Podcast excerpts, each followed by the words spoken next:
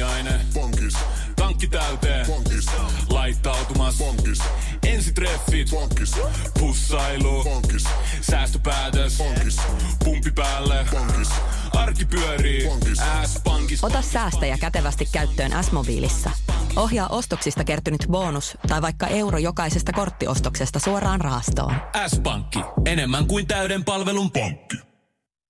Radio Novan päivän lounastunti. Maa-uimalat avaa ovensa pian. Helsingissä se menee todella ensi viikkoon. Mitenkä se menee teillä? Jos teillä on siellä teidän kotikylässä tai kaupungissa, missä ikinä tällä hetkellä ootkaan ja asutkaan, niin jos sieltä löytyy maa-uimalaa, niin milloin se aukeaa? Ja miksi se teidän maa-uimala on niin hyvä paikka, että haluat siellä käydä? Laita tänne vaikka WhatsAppilla viestiä 0108 06000. Helsingissä Stadikka siis avaa ovensa 14.5. Eikö se mene niin kuin joo? Se menee niin kuin ensi viikkoon mun mielestä. Sitten Kumpulan maa-uimala Helsingissä puolestaan 25.5.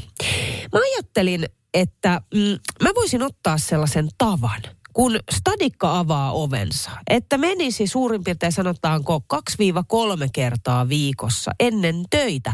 Ja nimenomaan ennen töitä. Vähän uimaan, ehkä vesijuokseen, mutta sauna on enemmän se mun juttu. Mutta ainakin uimaan ja saunomaan. Silloin se tarkoittaa sitä, että mun pitäisi mennä Stadikalle suurin piirtein kahdeksalta viimeistään, siis olla sieltä kahdeksalta aamulla. Ja sieltä sitten hurautan Radionovan lähetykseen Vespalla. Siis niin ihanaa. Se on ihan eri juttu käydä maa-uimalassa kuin esimerkiksi uimahallissa. Sofia laittaa viestiä, että Keravalla hei maa-uimala on jo auki. Se aukesi vappuna. Ja sitten puolestaan Ulla Tampereelta soitti numeroon 0108 06000. Meillä maa-uimala avattiin tuota viikko sitten viisi päivä. Ihanaa, ootko käynyt siellä? Siis Tampereellako? Joo, joo, en tode, en, en, en mä en ole niitä, ei, tuo, mutta tuota, se on täällä lukee, että maa-uimalan kesä alkoi vilpoisasti. Tampereen maa-uimalan altaat avattiin uimarille perjantaina.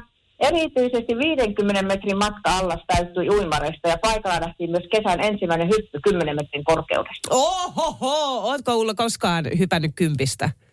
Eh, Mä oon yhden kerran. Mä oon yhden kerran, enkä toiste tee sitä. Joo, joo, no mä en ole ihan siitä, mutta on mä se on penskana hyppinyt. Sitähän tehtiin vaikka mitä, mutta mä muistan aina, että kun mun mummu sanoi aina, mummu vainaan sanoi silloin 60-luvun loppupuolelta näin, että, että saatte selkää, jos hukuttaa. Oi Niin, kauheeta.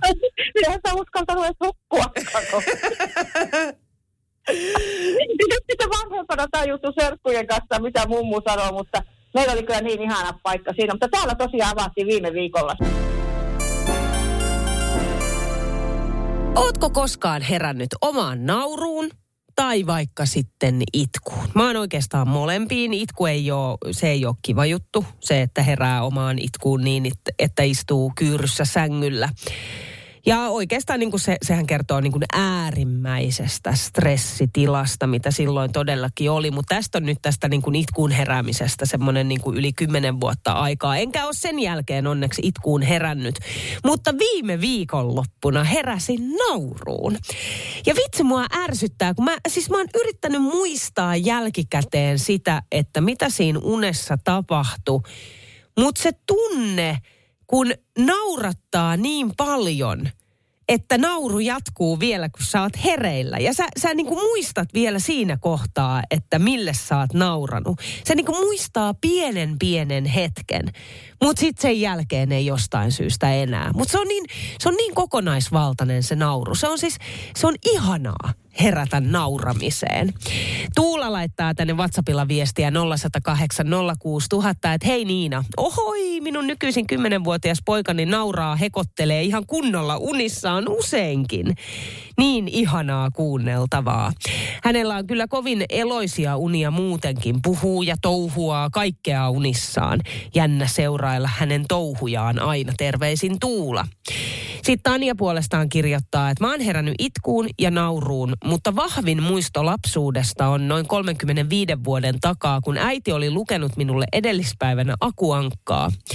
No minä aamusella sitten näin unta, että olin Ankanpoikien tupuhupu ja lupun kanssa sekä Akun kanssa joella. Aku put- putosi töyräältä veteen ja heräsin sitten siihen, kun istun sängyssä ja kurkku suorana huudan Aku setää. Ootko herännyt omaan nauruun tai vaikka itkuun? Näitä tarinoita on tullut vaikka kuinka paljon, mutta sitten myös Reijo soitteli omalla tarinallaan. Kuuntele. Herään vaikka yöllä vessaan ja näen unta, niin tota, se uni jatkuu se vessaskäynnin jälkeen samasta paikasta. Niin sä pystyt jatkamaan sitä unta. Joo, se jatkuu samasta paikasta. Mä en ole ikinä kuullut, että kenelläkään tämmöistä on. Oi, toi on hämmentävää. Mutta sittenhän on niitä ihmisiä, jotka pystyy unessa herättämään itsensä, sanomaan unessa, että nyt mä haluan herää. Joo, sekin on poikkeuksellista kyllä. No tällaisia viesteitä ne on tullut, että joo, että hei joo, mä pystyn herättämään itseni. Esimerkiksi jos näen painajaista, pystyn vielä päättämään, haluanko jatkaa unta vai herättämään itseni. Nykyään näen onneksi vähemmän painajaisia kuin nuorempana. Sitten WhatsAppilla tuli viestiä ö, Vesalta ja Roosalta numeroon 0806000, että hei näistä unijutuista, kun eräs soittaja kertoi, että uni jatkuu, mihin se on jäänyt, niin minulla ja tyttärelläni on myös tämä ominaisuus. Voi vaikka seuraavana iltana sitten funtsia, että mihin se uni päättyy ja jatkaa osaan kaksi. Radionovan kuuma linja. Otin Tapion lähettämän viestin. Öö, Tapio laittoi tämän WhatsAppilla 0806000 ja kirjoittaa näin. Moi Niina. Ajattelin laittaa sinulle, sinulle nyt viestiä, kun vihdoin omalla kohdalla saan startattua mökkeilykauden tulevana viikonloppuna. Minun mökkeilyyn kuuluu aina kauppa-autolla käyminen. Kauppa-auto, mä en kestä. Eli mökille mentäessä käydään isommin kaupassa, mutta puuttuvat elintarvikkeet haetaan aina kauppa-autosta. Tämä perinne varmasti katoaa pian, sillä nämä perinteiset kauppa-autot ovat varmasti katoava luonnonvara. Joillekin mökeille mökki on vähän niin kuin koti. Löytyy sisävessat, TVt, kunnon keittiö, kodinkoneineen, viimeisen päälle remontoidut tilat muutenkin. Toisille mökki on taas hyvin alkeellinen. Edes juo, juoksevaa vettä, saatika lämmitystä ei koeta tarpeellisiksi, vaan haetaan sitä vanhana ja mökkitunnelmaa. Kiinnostaisikin siis kuulla, että mitä teidän muiden mökkeilyyn kuuluu. Mukavaa päivää, terveisin Tapio. Joo, no meillähän on silleen, että meillä on sellainen alkeellinen kyllä ihan täysin, että järvestä vedet ja, ja tota no niin, sillä sitten lämmitetään sellaisessa isossa niin kuin, no mikä se nyt on, padassa, jotta saadaan pesuvettä ja pui, puilla lämmitetään ja ei sähköä ja muuta. Aurinkoenergiaa käytetään jonkin verran, että sillä saadaan kyllä, jos on ladannut oikein kunnolla, niin voidaan ihan siis jääkaappiakin pyörittää, pyörittää jopa sillä eteiseen saadaan silloin tällöin valo. Mutta muuten, mä, mä niinku tykkään siitä, että siellä puuhastellaan. Mun mökkeilyyn kuuluu puuhommat, kirves, moottorisaha, sauna, tietysti kesäisin pulahdus järveen tai siellä järvessä vaan oleminen, kalastus lasten kanssa, pitkät metsäkävelyt. Ja nyt mä oon ottanut uutena, meillä on semmoinen, sanotaanko sitä hiekkatietä semmoinen, mitäköhän mä sanoisin, viitisen kilometriä suurin piirtein asfalttitielle. Niin mä tykkään käydä joka aamu me, niin kuin hiekkatiekävelyllä. Miksei lenkilläkin juosten, mutta kävelykin riittää. Niin siitä tulee semmoinen 10 kilometriä sitten. Ja sitten kun siihen päälle ottaa kaiken sen hyötyliikunnan, kirveshommat, moottorisahat ja muut, niin kyllähän siinä tulee niin kuin urheiltua aika paljon. Sitten jossain vaiheessa mulla oli sellainen tapa, mutta silloin mä olin kyllä nuori ja mä jaksoin tosi paljon enemmän. Siitä on kymmenen vuotta aikaa. Mä pyöräilin aina kaupalle ja sinne olikin sitten jo aika monta kilsaa että tota, pelkästään sitä hiekkatietä se viitisen kilsaa siihen vielä kuule asfalttitiet ja kaikki pää, päälle, että mä pääsin sinne kaupalle. Mutta sieltä mä hain aina sitten niinku tarvittavat jutut. Että jos jotain jääkaapista puuttui, niin ei se ollut mulle vaivaa eikä mitään. Päinvastoin mä jotenkin tykkäsin siitä tosi paljon. Mulle ylipäätänsä se, että kun mä menen mökille, mä haluan puuhastella. Että mulle mökkeili ei ole sitä, että mä vaan oon. Vaan mä teen ihan koko aika jotain. Mutta mites teillä muilla? 0108 06000, jos mökillä käyt, on se sitten oma tai vaikka kaverin, niin mitä kaikkea sun mökkeilyyn kuuluu? Kuuma linja tällä viikolla. Joo, Tapio haluaa tietää, että mitä kaikkea sun mökkeilyyn kuuluu. Mm, Heli ja Lapinkoira Masi laitto viestiä WhatsAppilla 0108 että just tulin mökille ja avasin radion. Korvasieniä kävin äsken etsimässä. Seuraavaksi halkojen pilkkomista ja huussin maalausta. Sitten ruokaa ja vuoden ensimmäinen mökki sauna. Mä en siis kestä, vaan niin kateellinen. Mä haluan kanssa mökille. Mä ihan itkettää, kun mä luen tätä. Okei, okay, no Heli jatkaa, että yleensä sienestän, marjastan, veneilen, suplautailen, lenkkeilen. Illalla pitää istahtaa ihailemaan auringonlaskua. Sopivasti puuhastelua ja rentoutumista, olosta nauttimista, kiireestä irtautumista, luonnon ja lintujen havainnointia. Oh, kuulostaa niin hyvältä. Sitten JJ laittaa viestiä, että kesällä pyydetään rapuja, syksyllä muikkuja ja muuta kalaa. Kesällä suppaillaan, grillataan ynnä muuta kivaa. Keväällä pongataan lintuja. Ei mitään yleensäkään mitään työleirejä. Talvella on kyllä puuhastelut vähissä, kun on lunta ja jäätä niin paljon. Lähinnä puun polttamista takassa ja saunassa pes, saunan pesässä. Ei sitä umpihangessa paljon viitsi kävellä. Sitten tulee viestiä tekstarilla 17275, että meillä löytyy sisävessä, uusi remontoitu kylpyhuone, ihana sauna isolla ikkunalla, keittiö on ravintolakeittilön tasoa. Oho, robottiimuri laitetaan päälle juuri ennen tuloa niin, että paikat on tip-top kun saavutaan. Minä haluan viettää lomani näin. En kaipaa tekemistä, vaan sitä, että kaikki hoituu. Ja silloin tarvitsen vähän parempaa, jopa niin hyvää, että sellaista ei edes kotoa löydy. No tossa on kyllä aika moista. Sitten nimenmerkillä vanha muori laittaa viestiä, että mun mökki on saaressa. Siinä on yksi huone ja kuisti. Kaasuhella, grilli ulkona. Kaikki pitää viedä mantereelle juomavedestä asti.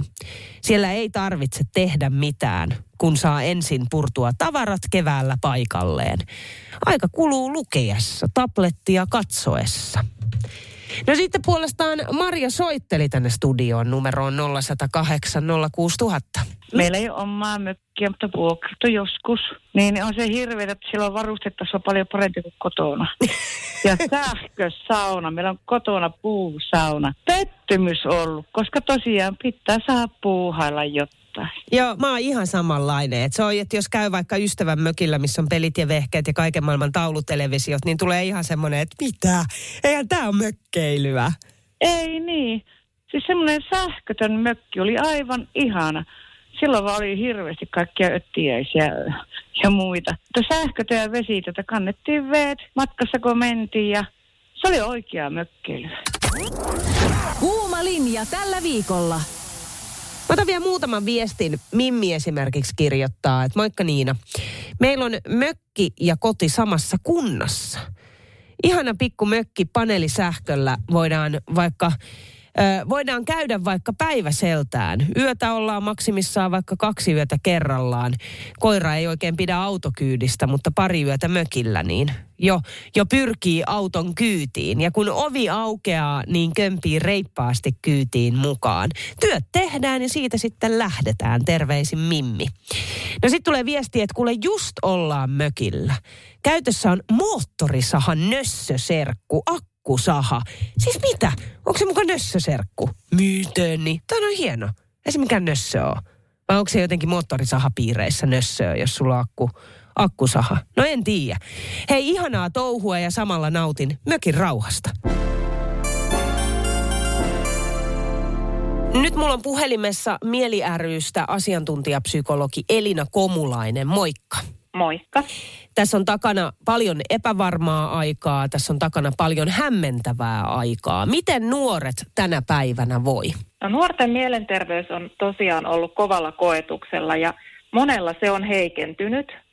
Ja esimerkiksi joka kolmas tyttö kokee kohtalaista tai vaikeaa ahdistuneisuutta yläkoulussa ja, ja toisella asteella myös. Ja, ja yli puolet korkeakouluopiskelijoista on kertonut mielenterveyden ongelmista.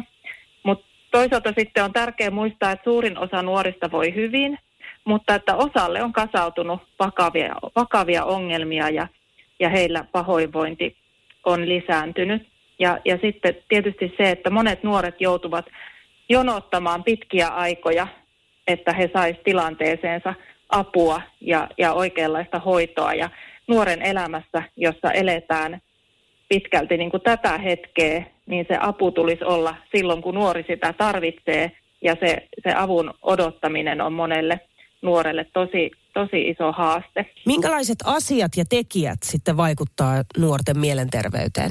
No joo, kun ajatellaan nuorten mielenterveyttä, niin nuoruuteen pitäisi ilman muuta kuulua semmoinen mahdollisuus turvalliseen arkeen, semmoiseen huolettomuuteen, yhdessäoloon, iloon ja moniin tämmöisiin myönteisiin kokemuksiin ja tunteisiin. Ja nyt sitten jos ajatellaan tätä päivää, missä nuoret elää, niin stressiä, paineita ja huolta koetaan monista asioista. Ja, ja sehän on tietysti fakta, että se vie valtavat määrät voimavaroja ja energiaa kaikelta muulta. Ja toki meillä on tässä niin kuin taustalla koronapandemia, joka kuormitti voimakkaasti nuoria. Ja varsinkin jos ajatellaan nuorten elämää, ne rajoitukset ja, ja, ja tota, eristykset, mitä on ollut, niin nuoret ei ole päässyt heille niin tärkeisiin kohtaamisiin kavereiden kanssa koulussa tai vapaa-aikana harrastuksissa, mikä olisi ollut tosi, tosi tärkeää nimenomaan tässä kehitysvaiheessa, niin osalla se on ottanut tosi lujille ja saattaa heihin edelleenkin vaikuttaa ja voinut johtaa siihen, että on vaikeaa päästä takaisin sinne, sinne arkeen, kiinni sinne niihin arjen ympyröihin ja, ja ulkopuolisuuden kokemus tai yksinäisyys voi olla, olla sitten tuota seurausta tästä.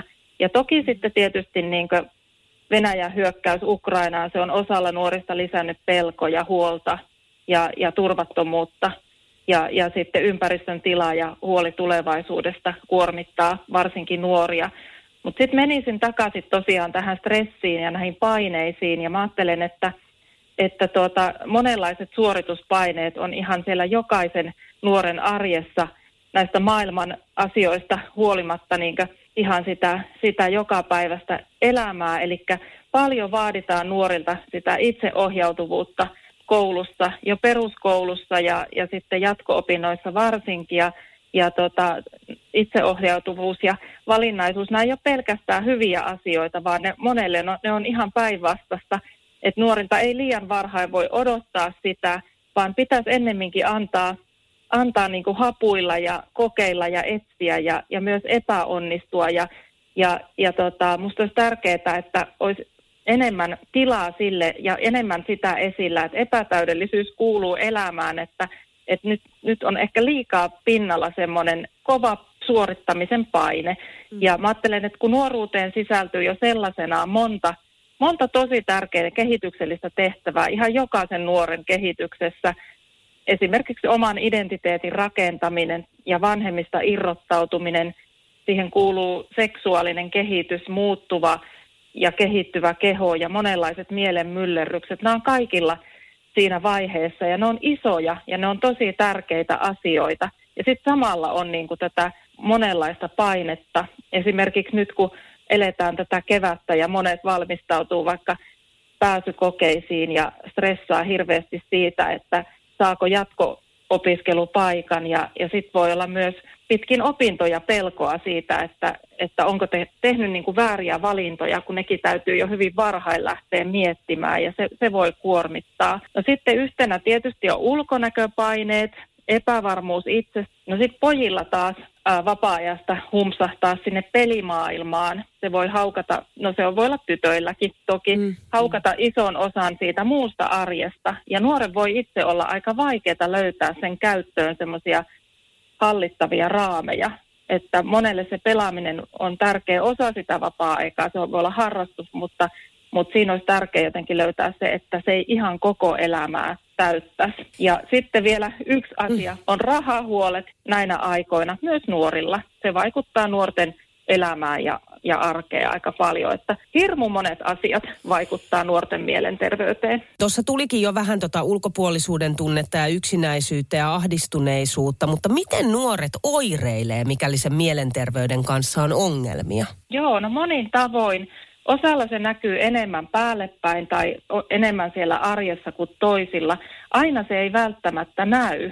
Et voi olla ahdistunut olo, matala mieliala, ja se voi tavallaan kääntyä vähän sinne sisäänpäin ja, ja no, saattaa näkyä arjessa esimerkiksi vetäytymisenä omiin oloihin tai kokonaan pois muiden nuorten seurasta jättäytymisenä pois vaikka koulusta tai, tai muista ympyröistä.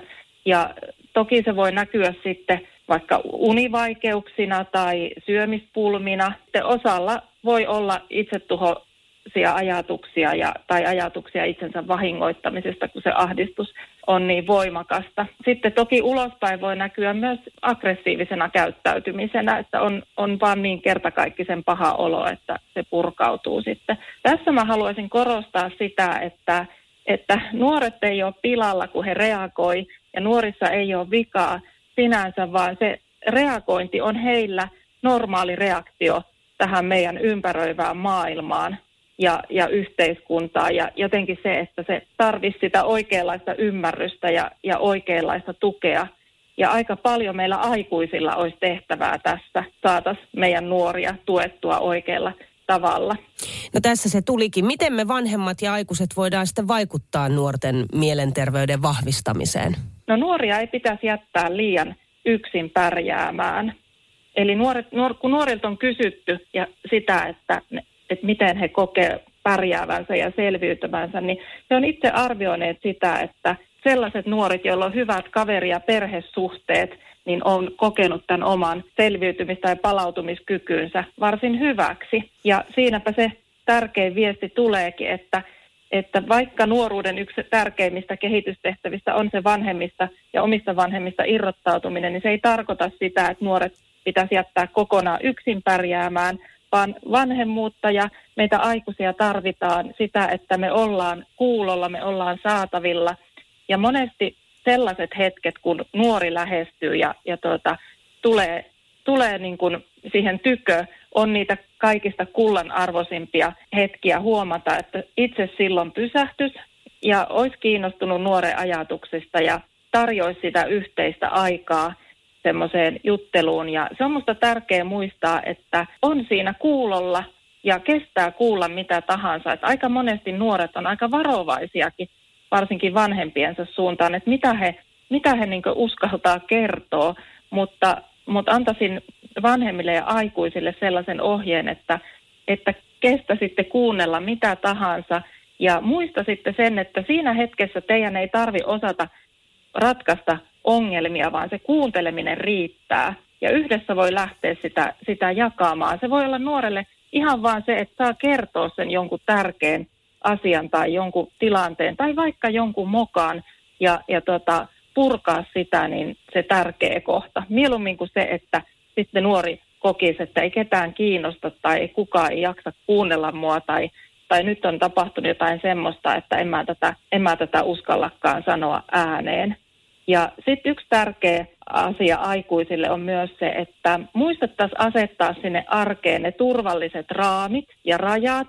Että mä usein vanhempain illoissakin käytän tämmöistä ajatusta, että en aina anna sinulle mitä haluaisit, vaan sitä mitä tarvitset. Että me oltaisiin aikuisia ja, ja nuorelle kaverit on tosi tärkeitä. Kaverit on niitä kavereita ja me aikuiset ollaan aikuisia ja osoitetaan niillä raameilla sitä välittämistä ja sitä, että me pidetään heistä huolta. Mieli rystä asiantuntijapsykologi Elina Komulainen. Tähän loppuu vielä. Voiko myös nuori itse hakea apua jostain ja mistä? Toki voi hakea.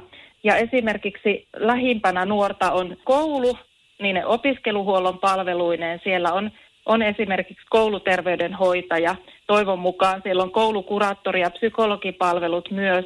Ne löytyy sieltä läheltä, läheltä arjesta – Toki sitten terveyskeskuksista, perheneuvoloista, muista tämmöisistä palveluista, mutta sitten on myös verkossa sekaisin chat, joka on, joka on tota, päivittäin siellä päivystämässä. Se on ilmainen, se on valtakunnallinen ja siellä voi keskustella luottamuksellisesti ja anonyymisti. Se on maanantaista perjantaihin kello 9.24 ja sitten viikonloppuisin kello 15.24 ja se on suunnattu 12-29-vuotiaille. Ja tuossa kun puhuin tuosta pelaamisesta, niin sitten on myös sekaisin gaming, joka on 24-7 palvelu. Se on verkkoyhteisö tuolla Discordissa Ja, ja se on erityisesti yli 13-vuotiaille nuorille, jotka, jotka siellä pelailee. Mieli rystä asiantuntija psykologi Elina Komulainen. Kiitos paljon.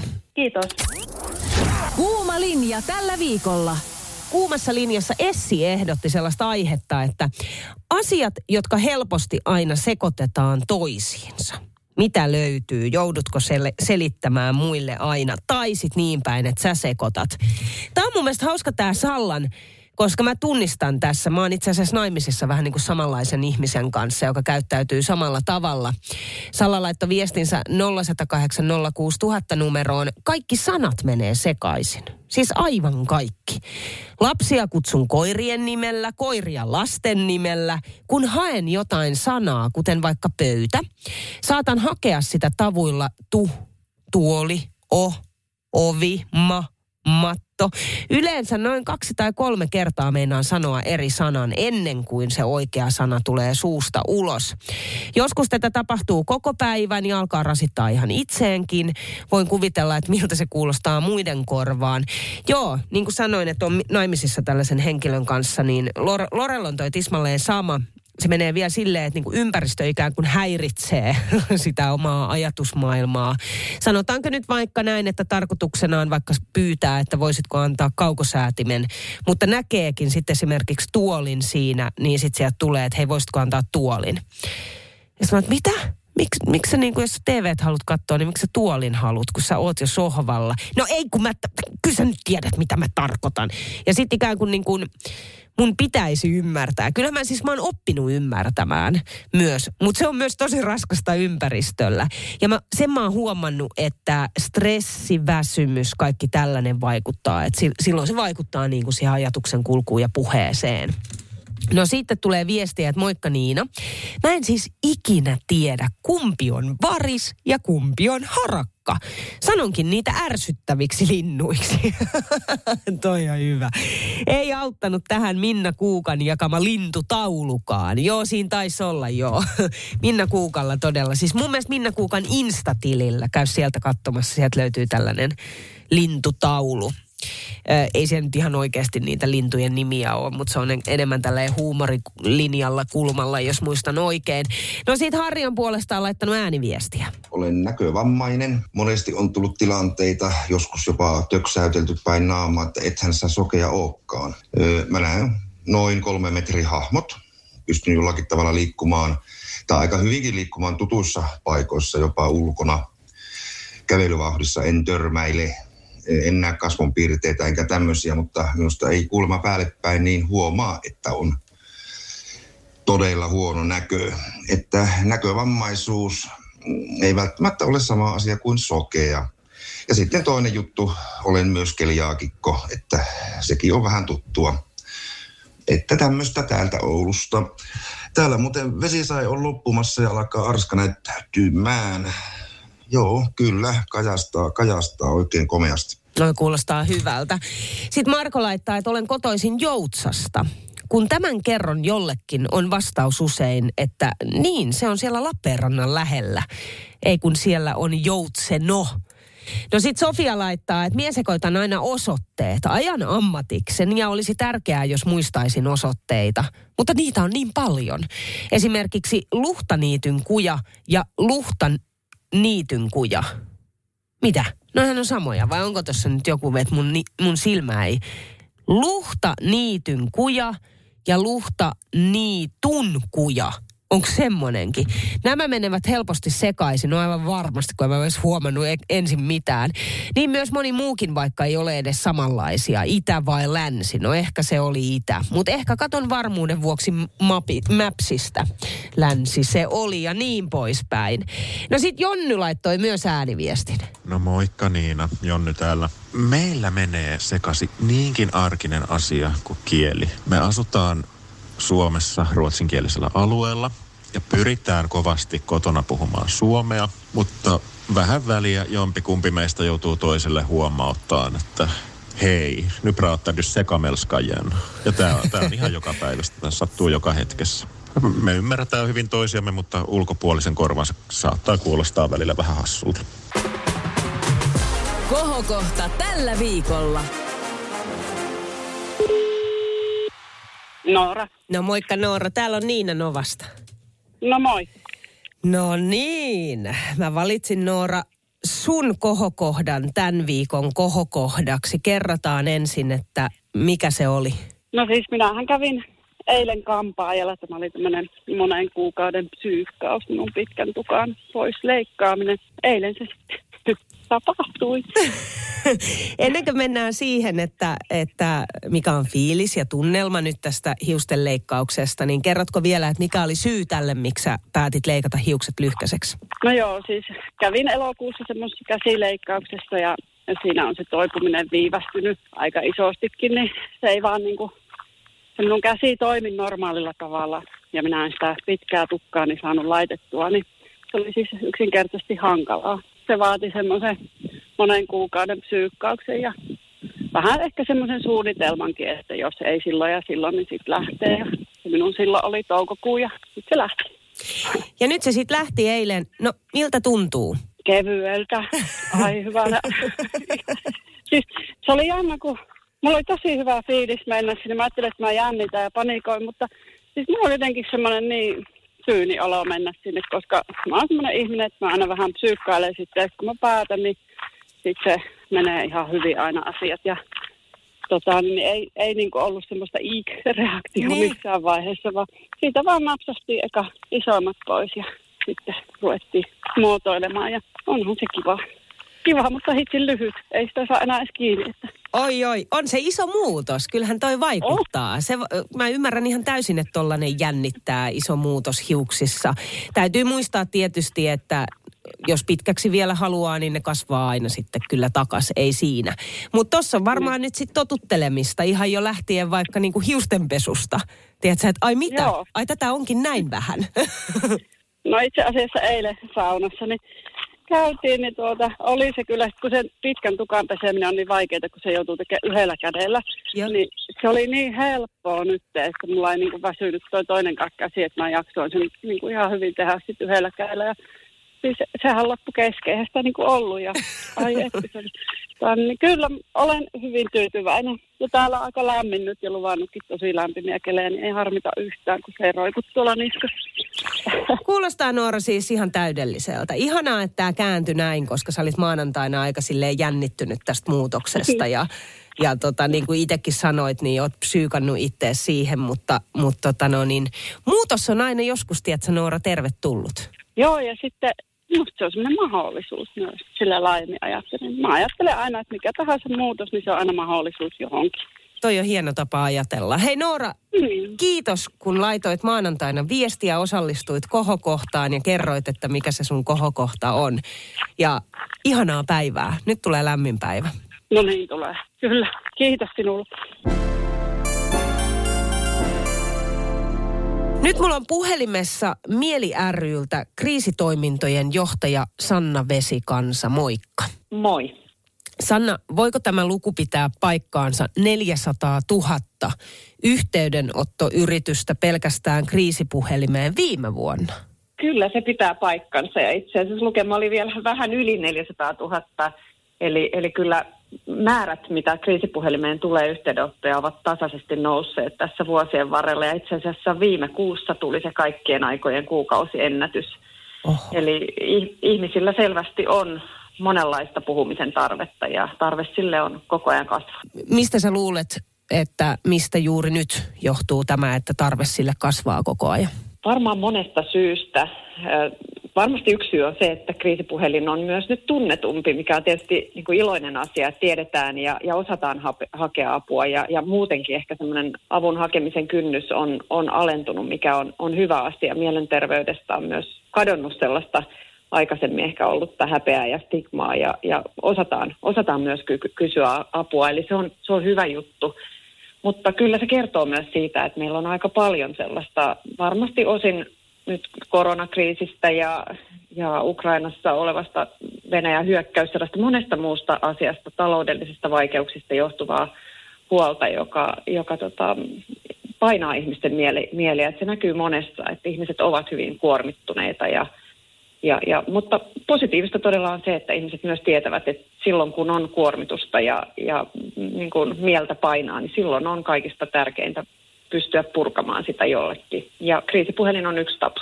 Millaisissa tilanteissa kriisiapuun otetaan yhteyttä? Sä tuossa äsken sanoitkin, että jos mieli, mieli on kuormittunut ja stressaantunut, mutta millaisissa muissa tilanteissa? No, yleisin syy ottaa kriisipuhelimeen yhteyttä on erilainen paha olo, ahdistuneisuus, ää, erilainen, erilaiset semmoiset pahan oloon liittyvät tuntemukset ja ja, ja, ja sitten seuraavaksi yleisin on ihmissuhteet. Ja, ja meillähän myös on 22 kriisikeskusta mieliäryillä ympäri Suomea, johon voi ottaa myös yhteyttä ja jos toivoo vaikka kasvokkaista kriisityöntekijän kanssa keskustelua. Meillä on ihan ilmais, maksutonta kriisi- tai vaikeeseen elämäntilanteeseen olevaa keskusteluapua siellä, siellä jokaiselle tarjolla, niin, niin hyvin tyypillisesti ihmissuhteet, esimerkiksi ero, muut ihmissuhdevaikeudet perheessä läheisten kanssa, ne on niitä tyypillisiä asioita. Mutta myös esimerkiksi työn menettäminen ja vaikkapa läheisen kuolema tai vakava sairastuminen on, on sellaisia aika semmoisia tietyllä tavalla kuitenkin tavallisia ihmiselämään liittyviä asioita, joilla meille, meitä meille tulee kaikille eteen. Ja, ja monihan niitä purkaa tietenkin läheisten kanssa ja onneksi meillä monella on niitä läheisiä, joiden kanssa voi käydä käydä näitä asioita läpi, mutta kaikillahan sellaista tilannetta ei ole, niin silloin on hyvä, että on myös, on myös paikka, jolloin niitä voi puhua, puhua jonkun muun kanssa. Ammattilaisen tai meillähän on paljon myös vapaaehtoisia kriisipuhelimessa vastaamassa, koulutettuja vapaaehtoisia, jotka ottaa näitä puheluita vastaan. Onko kyseessä kaiken ikäiset, jotka ottaa teihin yhteyttä, ihan siis lapsista nuorista lähtien? Meidän kriisipuhelin ja, ja myös kriisikeskusten muapu on, on pääosin äh, täysikäisille, mutta, mutta kyllä meille myös soittaa esimerkiksi alaikäiset, että emme halua siinä mielessä mm. sanoa, että meille ei voi soittaa, vaan mahdollisimman matalalla kynnyksellä tietenkin pyrimme olemaan tuki ja apu. Mutta, mutta alaikäisillehän on onneksi myös omia. Esimerkiksi Mannerheimin lastensuojeluliitolla on, on myös ähm, lasten ja nuorten puhelin ja monia muita tämmöisiä apukanavia on, on erityisesti niin kuin lapsille ja nuorille. Sitten meillä on myös Sekasin chat, joka, jossa Mieliarru on yhtenä järjestönä mukana. Ja, ja sehän on nuorille tar- tarkoitettu tämmöinen verkossa toimiva. Ja myös samalla tavalla kuin meidän Mieliarryn kriisipuhelin, niin äärimmäisen niin kuin tunnettu ja yhteydenottoja tulee, tulee todella paljon. Nuoret tietää sen paikan ja tietää, että sieltä siellä pystyy käymään chat-keskusteluja ja, ja tota, se, on, se on tärkeä tapa, koska nuorille usein se chatti on se tapa, jolla, jolla tavalla asioita halutaan puida. Sä tuossa alkuun sanoit, Sanna, että yhteydenotot teihin on lisääntyneet. Uskaltaako ihmiset ottaa teihin heti yhteyttä silloin, kun pitäisi, vai onko siinä mukana sellaista niin kuin vähättelyä siitä omasta tilanteesta, että ei tämä nyt vielä ja kehtaanko minä? Kyllä meille edelleen tulee paljon sitä palautetta, että, että esimerkiksi kun otetaan yhteyttä meidän vaikka kriisikeskukseen ja, ja tullaan keskustelemaan sinne kriisivastaanotolle, ää, niin, niin ensinnäkin sanotaan, että onkohan mulla nyt kriisi, että onkohan tämä nyt riittävän suuri asia, että tätä voi kutsua kriisiksi. Niin sen takia me puhutaan myös, että on tärkeää ottaa yhteyttä silloin, kun se vaikea elämäntilanne tuntuu, että, että se vaan painaa mieltä niin paljon, että ei pysty olemaan sen kanssa yksin. Ja, ja tota, edelleenkin myös, myös meidän esimerkiksi kriisipuhelimessa tulee paljon ensimmäisenä saattaa erityisesti ehkä vähän iäkkäämmät soittajat. Meillähän soittaa todella, niin kuin sanoit, kaiken ikäiset. Mm. Niin, niin ehkä siellä iäkkäämmissä on, on, on sitä, että, että tulee jopa palautetta, että en ole tästä asiasta koskaan kenellekään puhunut. Eli kyllä meillä on paljon vielä tietenkin tehtävää sen kanssa, että, että me pystyttäisiin pystyttäisiin Suomessa niin kuin kaikki tietämään, että on, on hyvä, hyvä jollekin näitä, näitä niin kuin mielessä pyöriviä asioita puhua. Ja sen eteen tietysti mielijärryissä tehdään, tehdään paljon työtä. Ja, ja, mutta niin kuin sanoin, että on onneksi myös ilahduttavaa se, että, että kyllä nyt entistä enemmän myös ymmärretään se, että, että tota, se ei ole mikään häpeä ottaa mm. yhteyttä ja, ja, ja, ja puhua. Mutta kuten tiedetään, niin varmasti tämmöistä jopa yksityiselämässä on jokainen pystyy näkemään, että vielä parikymmentä vuotta sitten niin ehkä niistä samoista asioista ei puhuttu yhtä avoimesti kuin nyt. Puhelimessa Mieli ryltä kriisitoimintojen johtaja Sanna Vesikansa. Tähän loppuu vielä, voiko teihin ottaa yhteyttä perheenjäsen, läheinen tai ystävä ikään kuin ystävän puolesta, jos on huolissaan ja haluaa auttaa? Kyllä, meille, meihin voi ottaa yhteyttä, jos joku asia painaa jonkun toisen puolesta tietenkään ähm, toisen puolesta me ei olla viranomainen, vaan me ollaan, me ollaan kansalaisjärjestö, joka, joka pyrkii tarjoamaan tämmöistä matalan kynnyksen apua kaikille. Mutta hyvin useinhan ne asiat on juuri, että huolettaa esimerkiksi se oma aikuistuva nuori tai on huolissaan läheisensä, ystävänsä, vanhempansa puolesta ja kaipaa juuri sitä, sitä keskusteluapua. Eli silloin voi hyvin, hyvin ottaa meihin yhteyttä myös, myös ja käydä sitä tilannetta läpi. Eikä tarvitse olla todella mitään yhtä yksittäistä asiaa, mikä olisi täytynyt tapahtua, vaikkapa joku suuri onnettomuus tai tai äkillinen kuolema, vaan jos yleisesti on vaan kertynyt sellaista huolenaihetta, jota, jota haluaa päästä purkamaan jonkun kanssa, niin, niin silloin pystyy ottamaan yhteyttä meihin. Meillä esimerkiksi kriisipuhelin päivystää ympäri vuorokauden vuoden jokaisena päivänä. Mieli ryltä kriisitoimintojen johtaja Sanna Vesikans. Kiitos. Kiitos paljon. Radio Novan päivä ja Niina Backman. Työpäivän paras seuralainen. Lainatarjous. Bonkis. Muuttohommi. Bonkis. Polttereissa. Bonkis. Leitsikaut. Bonkis. Autokaupoil. Bonkis. Hääyö. Bonkis. Kaikki uusi. S-pankis. Hae S-lainaa yksin tai yhdessä. Laske sopiva laina ja hae vaikka heti S-mobiilissa tai osoitteessa s-pankki.fi. S-pankki. Enemmän kuin täyden palvelun pankki.